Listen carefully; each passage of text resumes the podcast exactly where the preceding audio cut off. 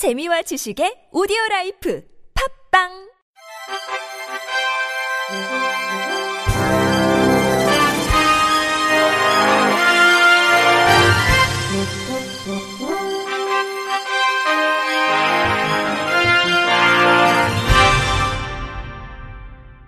청취자 여러분 안녕하십니까? 10월 8일 월요일 KBIC 뉴스입니다.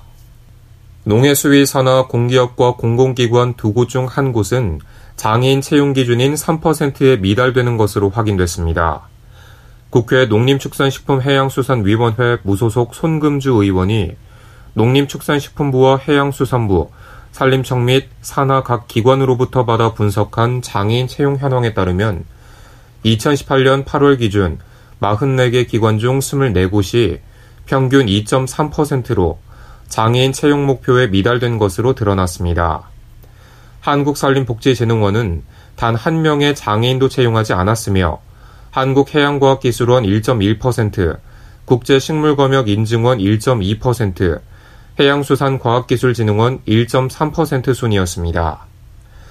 정부 역시 장애인 고용 지침을 지키지 않았는데 농림축산식품부는 상시 근로자 2,345명 중 65명의 장애인을 고용해 2.8%의 고용률을 보였으며 해양수산부는 상시 근로자 961명 중 장애인 고용이 15명으로 고용률이 1.6%에 그쳤습니다.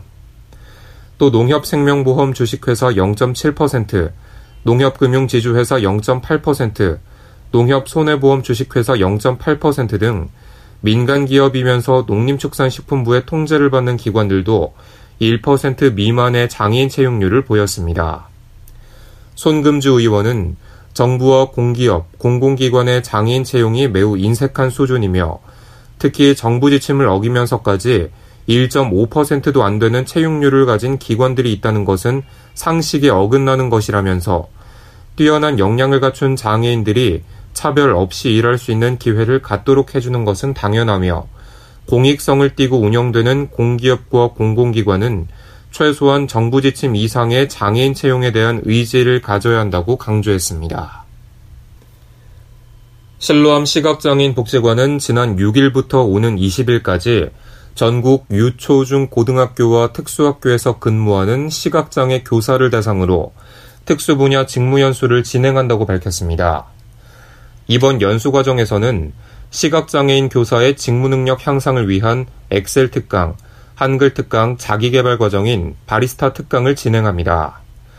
실로암 시각장애인 복지관 김미경 관장은 장애인 복지 분야가 발전할수록 시각장애인이 진출하는 취업 영역은 넓어지는데 각 영역에서 시각장애인을 위한 시스템이나 배려는 미비한 실정이라며 이번 시각장애인 교원 직무연수를 통해 시각장애인 교사의 실제적인 직무 역량을 높이고 더 나아가 시각장애인의 진출 영역이 확대되는 계기가 되길 바란다고 말했습니다. 한편 실로암 시각장애인 복지관은 시각장애 교사들의 지속적인 피드백을 통해 본 연수 과정을 운영하고 있으며 앞으로도 시각장애인 교사의 필요를 고려한 다양한 연수 과정을 개발하고 시행해 시각장애 교사의 역량 강화와 원활한 교직 생활을 지원할 계획입니다. 한국장애인 문화예술단체 총연합회는 지난 2일 서울 목동 한국방송회관에서 제6회 대한민국 장애인 예술 경연대회 스페셜 K 결선 경연인 스페셜 K 어워즈를 개최했습니다. 클래식, 실용음악, 국악과 무용, 연극 뮤지컬의 5개 분야로 진행된 올해 스페셜 K는 5개 분야 60팀 155명이 본선에 진출했고 총 8개 팀이 결선 경연인 스페셜 K 어워즈에 진출했습니다. 최종 경연 결과 올해 영예의 대상은 피나는 노력 끝에 얻어진 나만의 판소리를 보여준 15세 시각장애인 최예나 씨에게 돌아갔습니다. 이어 사단법인 한국장애인 문화예술단체 총연합회 상임 대표상에는 관객들에게 멋진 연극으로 감동을 선사한 겐 역시 팀이 수상했으며 스페셜 K 심사위원장상은 힘찬 연주로 호응을 많이 받은 미라클 밴드 팀이 차지했습니다. 아울러 금년 한 해 왕성한 예술 활동을 펼친 젊은 장애 예술인 중 스페셜 K가 선정해 수여하는 영 아티스트상은 청각장애 발레리나 고아라 씨가 수상했습니다. 경기도 내 31개 시군 시각장애인들의 축제인 경기 시각장애인 복지대회가 지난 5일 화성시 종합경기타운 보조경기장에서 열렸습니다. 시각장애인과 자원봉사자 등 2천여 명이 참석한 가운데 진행된 이번 행사는 제39회 흰 지팡이의 날 및 제92주년 점자의 날을 맞아 시각장애인에 대한 이해를 높이고 서로 교류할 수 있는 장을 마련하고자 추진됐습니다. 식전 행사로는 국악협회의 취타 연주와 함께 시각장애인 200여 명이 화성시 자원봉사센터부터 종합경기타운까지 2.5km 구간을 걷는 흰 지팡이 대행진이 펼쳐졌습니다. 기념식은 이돈규 경기도 시각장애인 연합회 화성시 지회장의 개회 선언을 시작으로 흰 지팡이 헌장 낭독, 유공자 표창, 장학금 전달 등이 진행됐고 이어 문화마당에서는 노래자랑과 윷놀이, 점자 경시대회, 컵쌓기 등이 진행됐습니다. 황성태 화성시 부시장은 인사말을 통해 도내 31개 시군 시각장애인들이 소통할 수 있는 자리가 마련돼 매우 기쁘며 앞으로도 시각장애인 권익보호와 복지 증진을 위해 최선을 다하겠다고 말했습니다. 인천광역시 시각장애인 복지연합회는 오는 11월 4일인 제92회 점자 기념일을 맞아 장애인식 개선 UCC, 글짓기, 그림 그리기 및 시각장애인 수기 공모전과 점자 기념일 행사를 진행합니다. 본 공모전은 한글 점자 훈맹정음 창안자인 송암 박두성 선생의 업적을 기리고 시각장애인뿐만 아니라 비장애인도 참여할 수 있는 다양한 행사를 통해 사회 통합의 장을 마련하고자 기획됐습니다.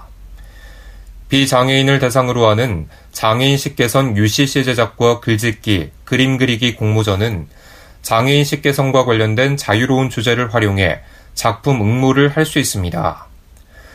장애인식 개선 글짓기 공모전은 초등학교 4학년에서 6학년 어린이를 대상으로 진행되며 장애인식 개선 그림 그리기 공모전은 유치부부터 초등학교 1학년에서 3학년 어린이까지 참여가 가능합니다. 아울러 시각장애인을 대상으로 하는 시각장애인 수기 공모전은 본인의 자전적 이야기로 시각장애와 관련된 내용을 주제로 합니다. 이번 공모전의 작품 접수 기간은 이달 1일부터 19일까지며 공모전을 통해 선정된 작품들은 작품집으로 엮어 전국의 유관기관에 배포될 예정입니다. 충남도서관은 시각장애인 및 청각장애인들을 대상으로 지식정보 격차 해소를 위한 독서 문화 프로그램을 개최한다고 밝혔습니다. 충남도서관에 따르면 오는 11일 오후 2시부터 도서관 문화교육동 대강당에서 구경선 작가를 초청해 북콘서트가 진행됩니다.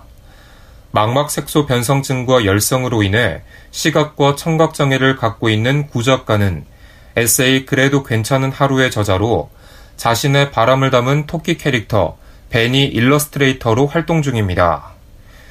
이날 북콘서트에서 구 작가는 행복한 토끼 베니와 함께 씩씩하게 살아가는 작가 자신의 삶과 그림에 관한 이야기를 전할 예정입니다. 한편 충남도서관은 네달 중 시각장애인을 대상으로 문학기행을, 청각장애인을 대상으로는 영화 관람 프로그램을 개최할 계획입니다. 끝으로 날씨입니다. 한글날인 내일 전국이 대체로 맑겠으나 중부지방은 밤부터 흐려지겠고 강원 영동과 남부지방은 구름이 많아지며 아침에는 쌀쌀한 날씨를 보이겠습니다.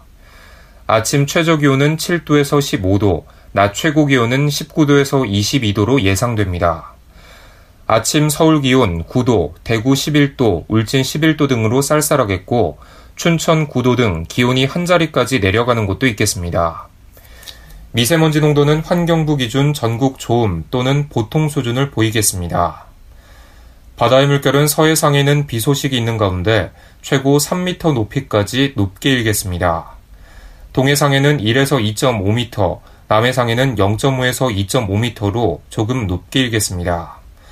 저녁부터 서해상에는 바람이 강하게 불고 물결이 높게 일겠습니다. 항해나 조업하는 선박은 주의하시기 바랍니다. 이상으로 10월 8일 월요일 KBIC 뉴스를 마칩니다. 지금까지 제작의 뮤창동, 진행의 김규환이었습니다. 고맙습니다. KBIC